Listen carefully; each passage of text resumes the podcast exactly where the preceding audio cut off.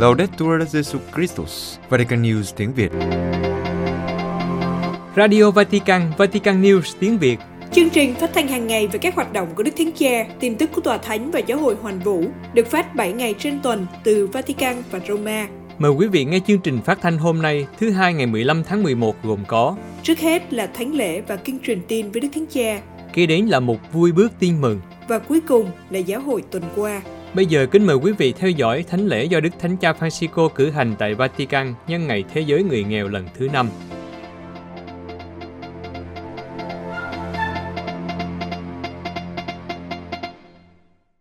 Vào lúc 10 giờ sáng Chủ nhật ngày 14 tháng 11 năm 2021, tại Vương cung Thánh đường Thánh Phêrô, Đức Thánh Cha đã chủ sự thánh lễ Ngày Thế giới người nghèo cùng với đông đảo tín hữu. Trong bài giảng, khởi đi từ hình ảnh sống động nhưng lại gây nên kinh sợ, như mặt trời sẽ tối tăm, mặt trăng không chiếu sáng, các ngôi sao từ trời xa xuống. Nhưng sau đó, Ngài tiếp tục với hình ảnh những chiếc lá dịu dàng trổ sinh. Đó là niềm hy vọng, niềm hy vọng giữa những ngổn ngang và rạn nứt của thế giới. Từ những hình ảnh này, Ngài mời gọi để biến đổi thế giới, chúng ta phải nên dịu dàng như Chúa Giêsu, đặc biệt với người nghèo, bởi vì nơi họ có Chúa Giêsu đứng chờ đợi chúng ta. Đức Thánh Cha nói, trong phần đầu của tin mừng hôm nay, những hình ảnh được Chúa Giêsu nói đến để lại sự kinh sợ. Mặt trời sẽ ra tối tăm, mặt trăng không còn chiếu sáng, các ngôi sao từ trời xa xuống và các quyền lực trên trời bị lay chuyển. Tuy nhiên, sau đó, Chúa mở cho chúng ta niềm hy vọng, chính xác trong khoảnh khắc hoàn toàn tối tăm đó, con người sẽ đến. Và hiện tại, chúng ta đã có thể chiêm ngắm những dấu hiệu sắp đến của người, như khi chúng ta thấy một cây vả bắt đầu ra lá, vì mùa hè đã đến gần. Do đó, tin mừng này giúp chúng ta đọc lịch sử bằng cách nắm bắt hai khía cạnh, nỗi khổ đau hôm nay và niềm hy vọng ngày mai. Một mặt, tất cả những mâu thuẫn nhức nhối mà thực tại con người vẫn còn đắm chìm trong mọi thời đại đều được gợi lên. Mặt khác, ơn cứu độ tương lai đang chờ đợi nó. Đó là cuộc gặp gỡ với Chúa khi người đến, để giải thoát chúng ta khỏi mọi điều ác. Chúng ta nhìn hai khía cạnh này với cái nhìn của Chúa Giêsu. Khía cạnh thứ nhất, nỗi khổ đau hôm nay. Chúng ta đang ở trong một lịch sử được đánh dấu bằng những hoạn nạn, bạo lực, đau khổ và bất công, đang chờ đợi một sự giải phóng dường như không bao giờ đến. Trên tất cả, đó là những người nghèo, là những mắt xích mỏng manh nhất trong dây chuyền. Họ là những người bị tổn thương, bị áp bức và đôi khi bị chèn ép. Ngày Thế giới người nghèo mà chúng ta đang cử hành, mà gọi chúng ta đừng nhìn theo hướng khác, đừng ngại nhìn kỹ vào nỗi đau khổ của những người yếu đuối nhất, mà bài tin mừng hôm nay rất phù hợp. Mặt trời của cuộc đời họ bị che khuất bởi nỗi cô đơn, vầng trăng mong đợi của họ bị dập tắt, những ngôi sao trong giấc mơ của họ bị rơi vào cảnh cam chịu, và chính sự tồn tại của họ mới là điều đáng buồn. Tất cả những điều này do bởi cái nghèo, nên họ thường bị chèn ép, thành nạn nhân của sự bất công và bất bình đẳng của một xã hội lãng phí, vốn chạy nhanh mà không thấy họ và bỏ mặc họ một cách vô lương tâm cho số phận của họ. Tuy nhiên, ở khía cạnh khác, khía cạnh thứ hai, niềm hy vọng ngày mai, Chúa Giêsu muốn mở cho chúng ta niềm hy vọng để xé bỏ chúng ta khỏi nỗi thống khổ và sợ hãi khi đối mặt với nỗi đau của thế giới. Đây là lý do tại sao người khẳng định rằng, trong khi mặt trời đang tối dần và mọi thứ dường như sụp đổ, thì người đến gần. Trong tiếng rên rỉ của lịch sử đau thương của chúng ta, ơn cứu độ tương lai đang bắt đầu nảy mầm. Niềm hy vọng ngày mai nảy nở trong nỗi đau hôm nay. Đúng vậy, ơn cứu độ của Thiên Chúa không chỉ là một lời hứa từ sau này, nhưng nó đã phát triển trong lịch sử bị tổn thương của chúng ta. Tất cả chúng ta đều có con tim bị thương tổn. Vượt qua những áp bức và bất công của thế giới, ngay giữa tiếng khóc của người nghèo, vương quốc của Thiên Chúa trổ sinh như những chiếc lá cây mỏng manh và dẫn đưa lịch sử đến cùng đích, đến cuộc gặp gỡ cuối cùng với Chúa, vua vũ trụ, đấng sẽ giải thoát chúng ta một cách dứt khoát. Tại điểm này, chúng ta hãy tự hỏi mình, chúng ta, Kitô hữu, được đòi hỏi gì trước thực tế này? Để nuôi dưỡng niềm hy vọng ngày mai bằng cách chữa lành nỗi đau của ngày hôm nay, chúng có liên hệ với nhau.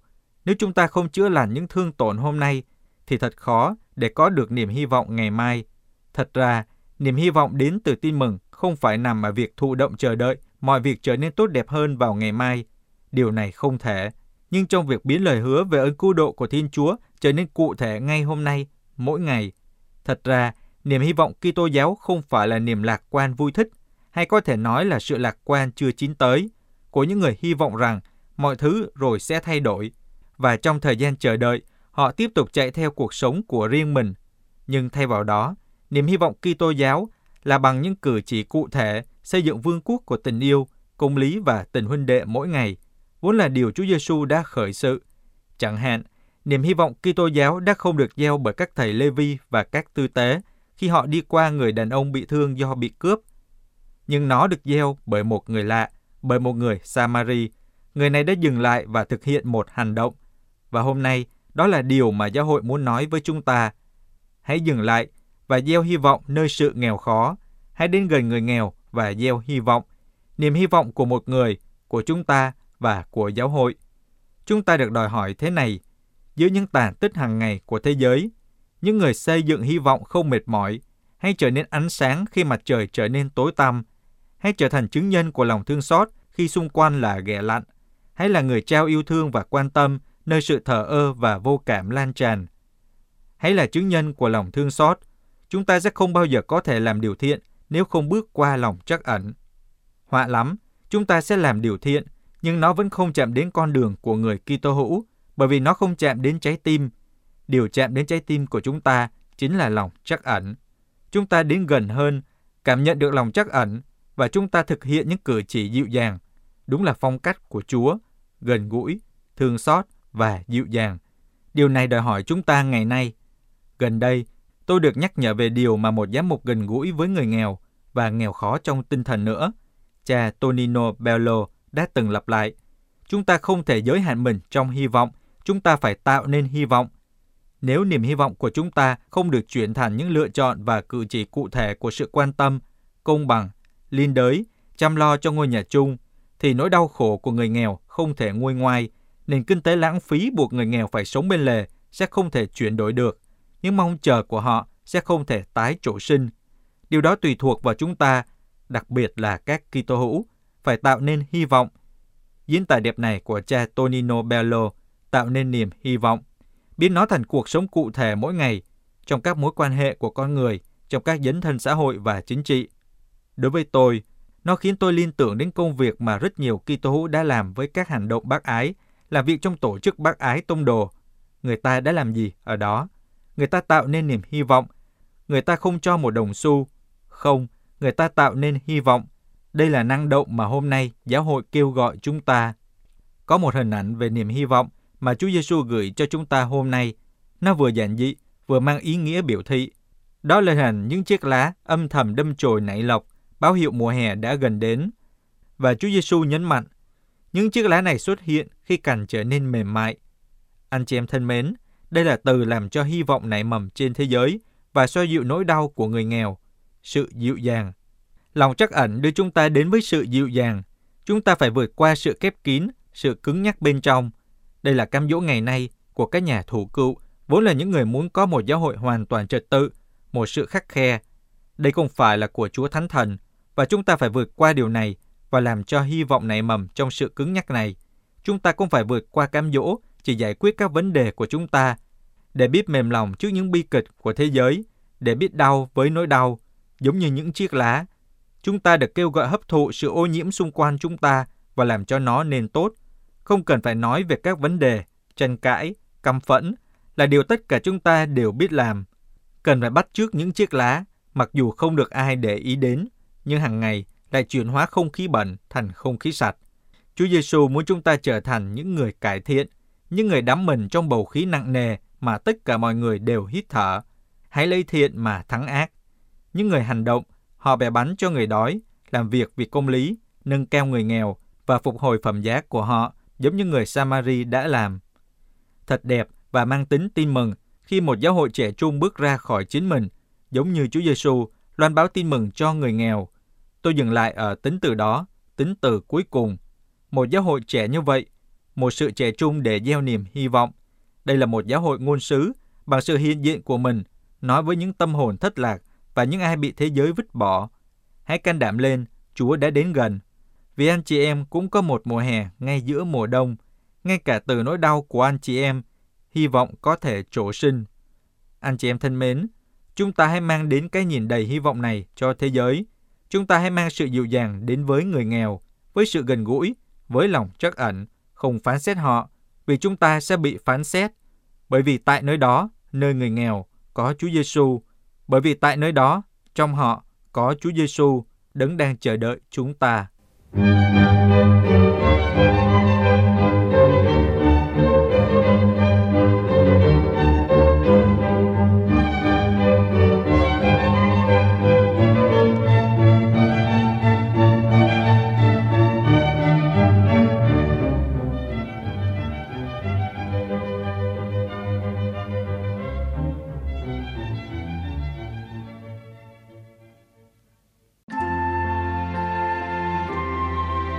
Vatican News tiếng Việt. Kinh truyền tin với Đức Thánh Cha.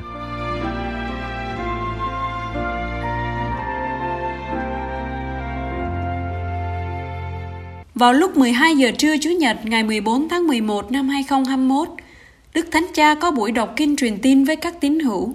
Trong bài huấn dụ ngắn trước khi đọc kinh truyền tin, Đức Thánh Cha suy tư về bài tin mừng Chúa Nhật 33 thường niên 5B, Đức Thánh Cha mời gọi các tín hữu suy nghĩ về đâu là điều trọng tâm trong đời sống của chúng ta, về những gì mà chúng ta đang đầu tư cho sự sống vĩnh cửu mai sau. Đó là những thứ đang qua đi hay là lời trường tồn của Chúa. Mở đầu bài huấn dụ, Đức Thánh Cha nói: Cari fratelli e sorelle, buongiorno.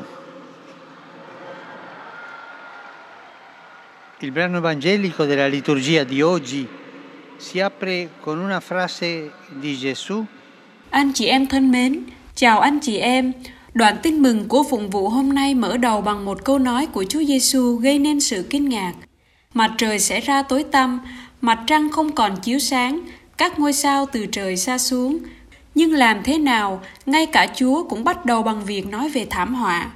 Không, chắc chắn đây không phải là ý định của người, Người muốn chúng ta hiểu rằng mọi thứ trên đời này sớm muộn gì cũng qua đi, ngay cả mặt trời, mặt trăng và các ngôi sao tạo nên vòm trời, một từ biểu thị sự vững chắc, sự ổn định cũng có số phận phải qua đi.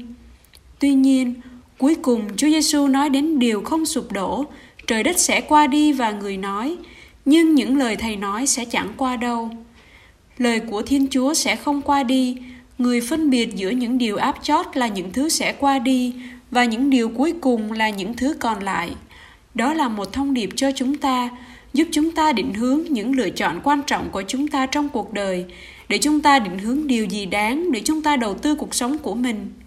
Chúng ta đầu tư vào những thứ sẽ qua đi hay là vào lời Chúa Giêsu tồn tại muôn đời? Rõ ràng về những điều này, thật không dễ chút nào. Trên thực tế những điều thuộc về cảm giác của chúng ta và ngay lập tức Chúa mang lại cho chúng ta sự hài lòng và thu hút chúng ta, trong khi những lời của Chúa tuy đẹp đẽ, vượt lên trên cái tức thời và đòi hỏi sự kiên nhẫn. Chúng ta bị cám dỗ để bám vào những gì chúng ta nhìn thấy và đụng chạm, và đối với chúng ta, nó dường như an toàn hơn. Con người là như thế, và đó là cám dỗ, nhưng đó là một sự lừa dối, bởi vì trời đất sẽ qua đi, nhưng những lời thầy sẽ chẳng qua đâu. Vì vậy, đây là lời mời, Đừng xây dựng cuộc sống trên cát. Khi xây nhà, bạn đào sâu và đặt nền móng thật vững chắc. Chỉ có kẻ khờ dại mới nói đó là tiền vứt đi cho những thứ không nhìn thấy. Đối với Chúa Giêsu, người môn đệ trung tín là người đặt cuộc sống trên đá. Đó là lời của người, là điều không qua đi, đặt cuộc sống trên sự vững chắc của lời Chúa Giêsu. Đây là nền tảng của cuộc sống mà Chúa Giêsu muốn trao cho chúng ta và nó sẽ không qua đi. Và bây giờ, có một câu hỏi mà luôn luôn khi chúng ta đọc lời Chúa, chúng ta phải đặt câu hỏi để tự vấn, đâu là trọng tâm, đâu là nhịp đập của lời Chúa. Tóm lại, điều gì mang lại sự vững chắc cho cuộc sống và sẽ không bao giờ kết thúc?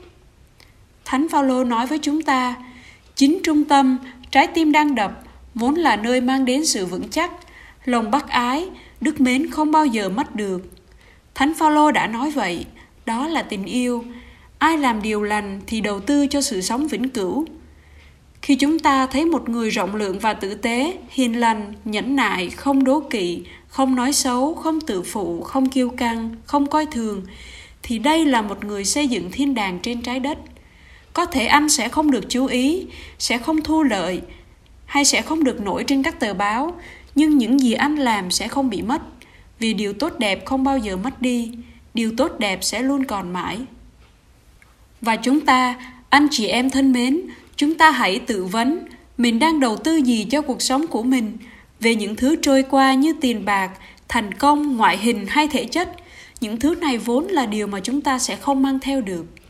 Chúng ta có bị dính mắc vào những thứ trần gian, như thể chúng ta phải sống ở đây mãi mãi hay không? Khi chúng ta còn trẻ, còn khỏe, mọi thứ đều tốt đẹp, nhưng khi đến giờ từ giả, chúng ta phải bỏ lại tất cả. Lời Chúa hôm nay cảnh báo chúng ta rằng khung cảnh đất trời này sẽ qua đi và chỉ đức mến sẽ còn lại. Vì thế, sống theo lời Chúa không phải là trốn chạy khỏi lịch sử, nhưng là dìm mình vào những thực tại trần thế để làm cho chúng vững chắc, để biến đổi chúng bằng tình yêu, khắc ghi nơi chúng dấu ấn của sự vĩnh cửu, dấu chỉ của Thiên Chúa. Đây chính là lời khuyên để nắm lấy những lựa chọn quan trọng. Khi tôi không biết phải làm gì hay làm thế nào để đưa ra một lựa chọn dứt khoát hay một lựa chọn quan trọng, một lựa chọn quan trọng đối với tình yêu của Chúa Giêsu thì tôi phải làm gì? Trước khi quyết định, chúng ta hãy tưởng tượng mình đang đứng trước Chúa Giêsu, như đang trong phút cuối cuộc đời, trước mặt đấng là tình yêu.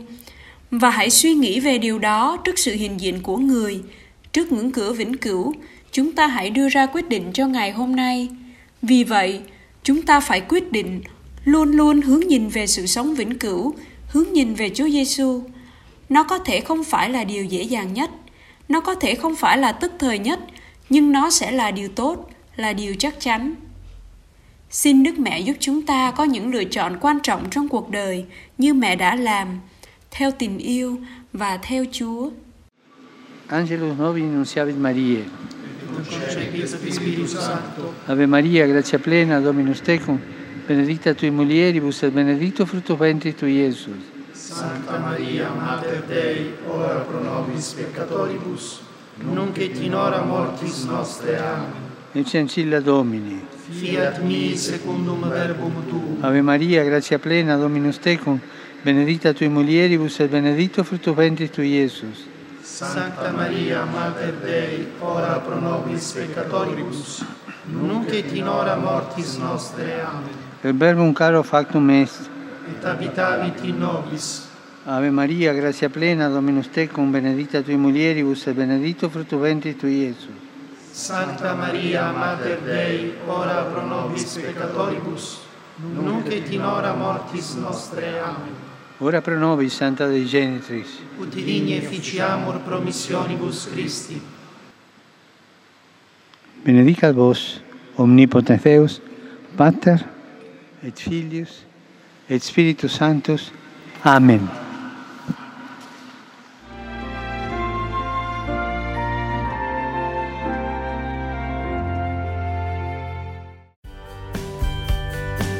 Vatican News tiếng Việt Chuyên mục Vui bước tin mừng Vui mừng và hy vọng trong tình yêu ơn cứu độ.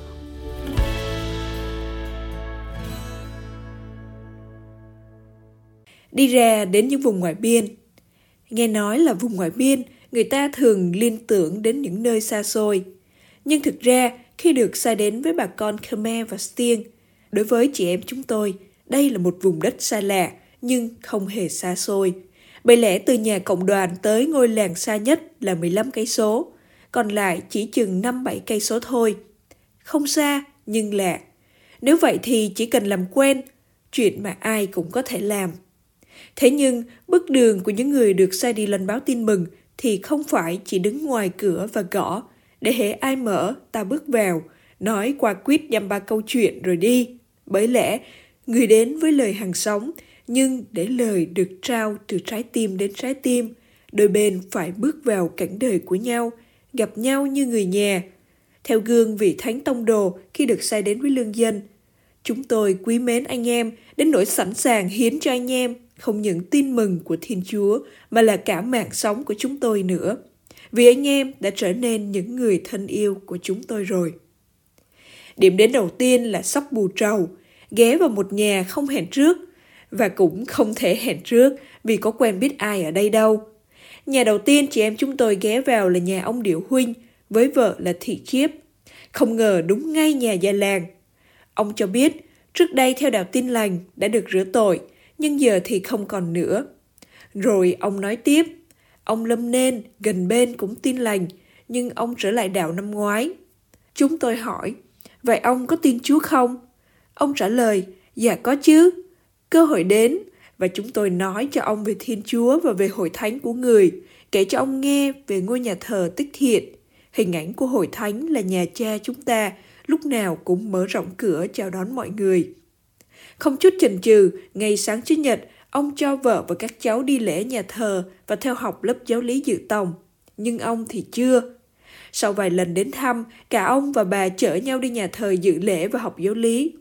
Thế là ngôi nhà thờ ngày nào hoàn toàn xa lạ, này không những đã trở thành quen thuộc mà còn thiết thân nữa.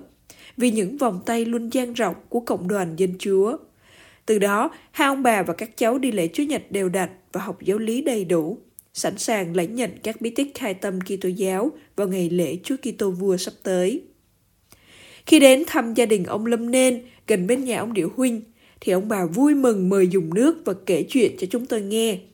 Chúng tôi được làm con chúa rồi, chỉ còn mẹ chúng tôi, bà cụ năm nay hơn 90 tuổi, với các con và cháu thì chưa. Cụ bà là Thị Sa Rơ, nghe vậy vội hỏi, chúng tôi muốn làm con chúa thì phải làm sao? Con của cụ ở nhà bên cạnh là Thị Phơ cũng chạy qua và cũng cùng một lòng khao khát như mẹ. Nhận thấy mọi người đã sẵn sàng tìm về bên Chúa, chúng tôi trả lời rằng đây là bổn phận của chúng con, cụ cứ an tâm, chúng con sẽ đến giúp cụ bà biết về Chúa để cụ trở nên con Chúa nghe. Thế là ngay lập tức chúng tôi hẹn ngày tới dạy giáo lý cho hai mẹ con là cụ bà Thị Sa Rơ và con bà là Thị Phơ. Ngày 18 tháng 11 năm 2020, các bà đã chạm chân vào nguồn suối cứu độ. Như Chúa Giêsu khi xưa đã dòng duỗi hết làng này đến làng khác, thì hôm nay Ngài cũng vẫn tiếp tục những bước chân phàm trần ngang qua bóng dáng và bước chân của chúng tôi, những người môn đệ, cùng đi hết sóc này tới sóc khác. Đến sóc Charam, chúng tôi vào nhà bố mẹ của Điệu Dưa, người đã tin Chúa. Hai ông bà cụ vui mừng chia sẻ cho chúng tôi nghe về cuộc sống và niềm tin của hai ông bà. Cụ ông cho biết con cái có gia đình ở riêng hết, nhà Điệu Dưa ở đối diện, trong nhà chỉ còn hai ông bà thôi. Trộm biết nhà này đơn chiếc, nên nó vào lấy hết còng bạc đeo tay và cổ của bà. Nó trộm không chỉ một lần mà hai lần rồi, nhà không còn gì. Hai ông bà kiếm sống bằng việc nuôi dê và làm mướn.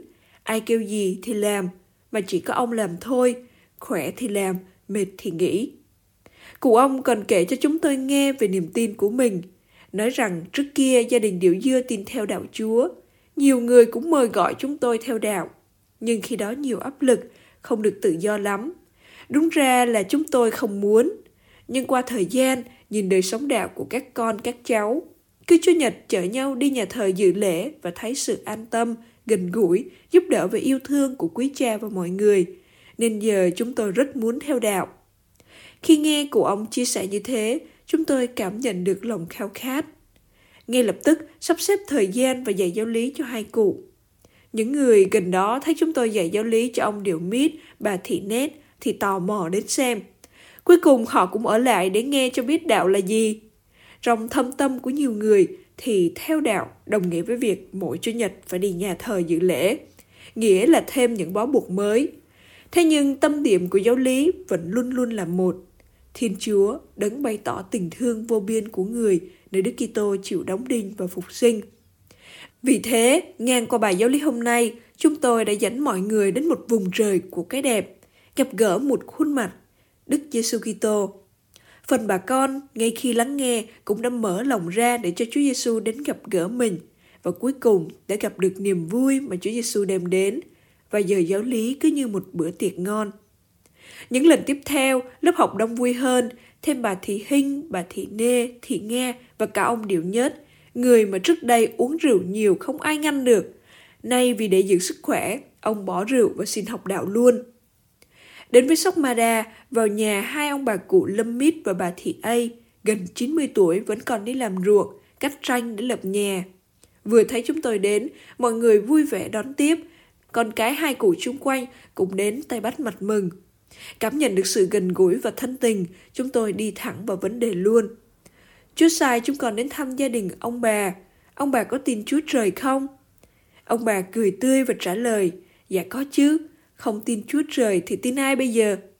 Thế là chúng tôi dẫn đưa mọi người đến bên Chúa, chỉ cho mọi người thấy cách Chúa yêu thương và chăm sóc con người từng giây phút, từng hơi thở.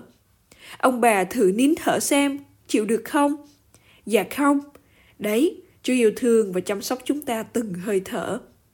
Cuối cùng, không chỉ ông bà ao ước làm con Chúa để được Chúa chúc lành, mà cả các con, các cháu chắt nữa cũng đồng lòng xin được làm con Chúa. Đến với Sóc Lâm Bui, một ngôi làng rộng lớn, có tất cả 91 hộ gia đình, nhưng số hộ công giáo chưa tới hai chục. Trong lần đi đọc kinh đám tang, chúng tôi gặp được rất nhiều bà con xa gần, có cơ hội lắng nghe về đời sống đức tin của bà con ở đây. Được biết, có nhiều đôi trai gái lấy nhau chung sống có con rồi mà chưa cử hành bí tích hôn phối. Hơn nữa, nhiều người muốn theo đạo, nhưng vì không biết chữ nên họ mặc cảm và không dám đi nhà thờ. Có người cứ nghĩ rằng không biết chữ làm sao học đạo được. Chúng tôi trả lời, được chứ, không biết chữ thì học theo kiểu không biết chữ, cũng dễ thôi mà. Thì ra từ lâu, nhiều người vẫn ngại và mặc cảm vì không biết chữ. Nếu vậy, Chúa Nhật này mời bà con tới nhà thờ. Ở đó, hội thánh là nhà cha, có chỗ cho mọi người. Với tất cả các vấn đề của từng người, chứ đâu chỉ riêng chuyện không biết chữ. Mỗi tuần có thêm người tìm về hội thánh, ngôi nhà thờ giáo xứ cùng với cộng đoàn dân chúa dang rộng vòng tay đón nhận những người con mới. Bước vào trong gia đình hội thánh, ngang qua các cửa của bí tích. Chập chững những bước đi của đời làm con Thiên Chúa, bà con được chỉ dạy để biết chiêm ngắm và nhận ra vẻ đẹp của tình thương cứu độ của Thiên Chúa. Được bày tỏ nơi Đức Kitô đã chết và sống lại từ cõi chết, đấng đang hiện diện trong bí tích thánh thể, thấu hiểu tất cả và chữa lành tất cả. Thật vậy, con Thiên Chúa làm người mang hình hài của một tấm bánh hiền lành trong bí tích thánh thể, là một phương thuốc và lương thực cho người yếu đuối. Chính vì thế, hội thánh đã được thiết lập giữa nhân loại hôm nay, không chỉ để ban phát ân sủng, nhưng là tạo điều kiện cho ân sủng, để muôn dân gặp được tình thương cứu độ của Thiên Chúa, nơi Đức Kitô là đấng chữa lành mọi bệnh hoạn tật nguyền. Được rửa tội và được sai đi, ngày nào cánh cửa của bí tích rửa tội dẫn đưa chúng tôi vào đời sống con gái Thiên Chúa, và cánh cửa của bí tích thêm sức nhận chìm chúng tôi trong ân sủng và thánh thần. Trong khi cánh cửa của bí tích thánh thể đặt chúng tôi nên một với Đức Giêsu Kitô là Thiên Chúa ở cùng chúng ta. Đức Kitô khi có mặt giữa trần gian này đã mang theo với Ngài tất cả sự mới mẻ. Với sự tươi mới này, Ngài đã đổi mới cuộc đời chúng tôi, được đổi mới trong đấng đầy tràn ân nghĩa và sự thật. Chúng tôi mạnh dạn lên đường, loan truyền tình yêu cứu độ của Thiên Chúa. Paulo Tích Thiện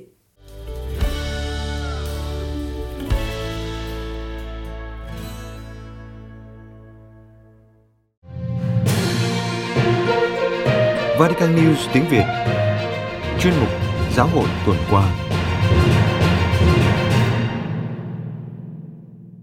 Những hồi ức của Đức Thánh Cha về vị linh mục rửa tội cho Ngài Vatican, Trong lời tựa viết cho cuốn sách, Tôi đã làm cho một giáo hoàng trở thành Kitô hữu Tiểu sử linh mục Enrico Bossoli của tác giả Ferruccio Palavera sẽ được giới thiệu tại một số thành phố ở Ý trong những ngày tới đây. Đức Thánh Cha kể lại vai trò của cha Bossoli trong thời gian đầu ơn gọi của Ngài và đề cao sứ vụ mục tử của cha qua việc siêng năng ban bí tích hòa giải cho các tín hữu. Cha Enrico Pozzoli là nhà truyền giáo dòng Salesian. Ngài đã rửa tội cho bé Jorge Mario Bergoglio, nay là Đức Giáo hoàng Francisco, tại Buenos Aires vào năm 1936 và đã theo dõi ơn gọi của cậu bé cho đến khi cậu vào nhà tập. Đức Thánh Cha kể rằng cha Pozzoli là người được cầu cứu khi ai đó gặp vấn đề và họ tin chắc rằng cha sẽ làm bất cứ điều gì đó để giúp đỡ họ. Người dân cũng đến gặp cha để xin lời khuyên. Cha có sự nhạy cảm đặc biệt được thể hiện qua những lời khuyên của Ngài, do đó cha được nhiều người kính mến.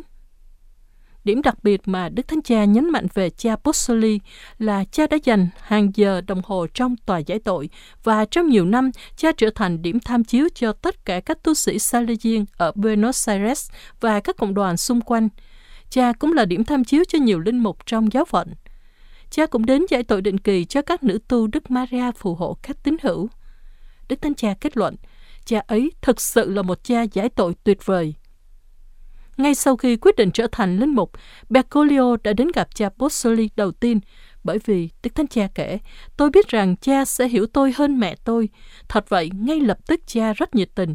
Mẹ tôi không có phản ứng tương tự. Bà nói với tôi rằng tôi sẽ phải suy nghĩ rất lâu trước khi đưa ra quyết định đó, rằng tốt hơn hết là tôi nên học xong đại học và tốt nghiệp. Hai năm sau, Bergoglio, Đức Giáo Hoàng tương lai, phải phẫu thuật cắt bỏ phần trên của lá phổi phải. Sau đó, cậu thư với cha Pozzoli rằng mình muốn đi tu dòng tên. Cha đã tôn trọng quyết định này. Đức Thánh Cha nói, cha ấy không phải là kiểu linh mục chiêu dụ tín đồ.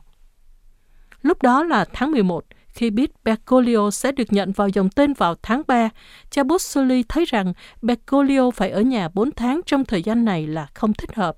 Hơn nữa, cậu cần phục hồi sau ca phẫu thuật. Do đó, cha đã thư với bề trên trực tiếp của cha ở Buenos Aires về trường hợp của Bergoglio để giúp đỡ cậu. Khẩu hiệu và logo hai cuộc viếng thăm của Đức Thánh Cha đến đảo Ship và Hy Lạp Vatican, khẩu hiệu cuộc viếng thăm của Đức Thánh Cha tại đảo Ship từ ngày 2 đến 4 tháng 12 là xin củng cố chúng con trong đức tin. Trong khi đó, khẩu hiệu cuộc viếng thăm Hy Lạp từ ngày 4 đến 6 tháng 12 là chúng ta hãy mở lòng ra trước những điều ngạc nhiên của Thiên Chúa. Sau khi công bố tin Đức Thánh Cha sẽ viếng thăm đảo Ship và Hy Lạp vào đầu tháng 12 tới đây, phòng báo chí tòa thánh cũng đã thông báo khẩu hiệu và logo của hai cuộc viếng thăm. Khẩu hiệu Xin củng cố chúng con trong đức tin của cuộc viếng thăm đảo Ship được lấy cảm hứng từ tên Thánh Tông Đồ Banaba. Tên này còn có nghĩa là con của sự khích lệ hay an ủi. Khẩu hiệu gợi lên tầm quan trọng của việc an ủi và khích lệ lẫn nhau, những chiều kích thiết yếu của việc đối thoại, gặp gỡ và đón tiếp các đặc tính nổi bật của cuộc sống và lịch sử của đảo Ship. Đồng thời, logo của cuộc viếng thăm đảo Ship có hình nền là bản đồ đảo Ship, bên trái là hình ảnh Đức Thánh Cha hướng về Thánh Banaba, bổn mạng đảo Ship, Bên phải có một cành ô lưu nối với nhánh lúa mạch là những dấu chỉ của hòa bình và hiệp thông. Trên cùng là khẩu hiệu của chuyến viếng thăm được viết bằng tiếng Hy Lạp và tiếng Anh. Bên dưới là dòng chữ Chuyến viếng thăm của Đức Thánh Cha Francisco đến đảo Ship và thời gian của cuộc viếng thăm. Logo nổi bật với màu cam và màu xanh lá cây của lá cờ đảo Ship, bên cạnh màu trắng và vàng của màu cờ tòa thánh. Về chuyến viếng thăm Hy Lạp, khẩu hiệu lấy từ sứ điệp của Đức Thánh Cha cho Ngày Giới Trẻ Thế Giới lần thứ 36 Câu đầy đủ là chúng ta hãy mở lòng ra trước những điều ngạc nhiên của Thiên Chúa, đấng muốn chiếu tỏa ánh sáng của người trên hành trình của chúng ta.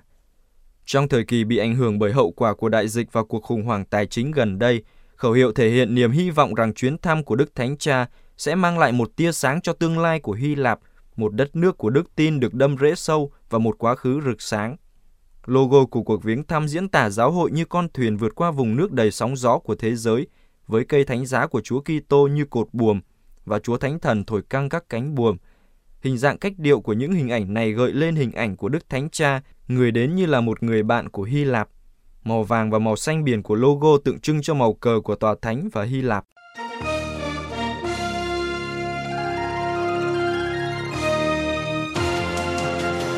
Cảm ơn quý vị đã chú ý lắng nghe chương trình Radio Vatican của Vatican News tiếng Việt.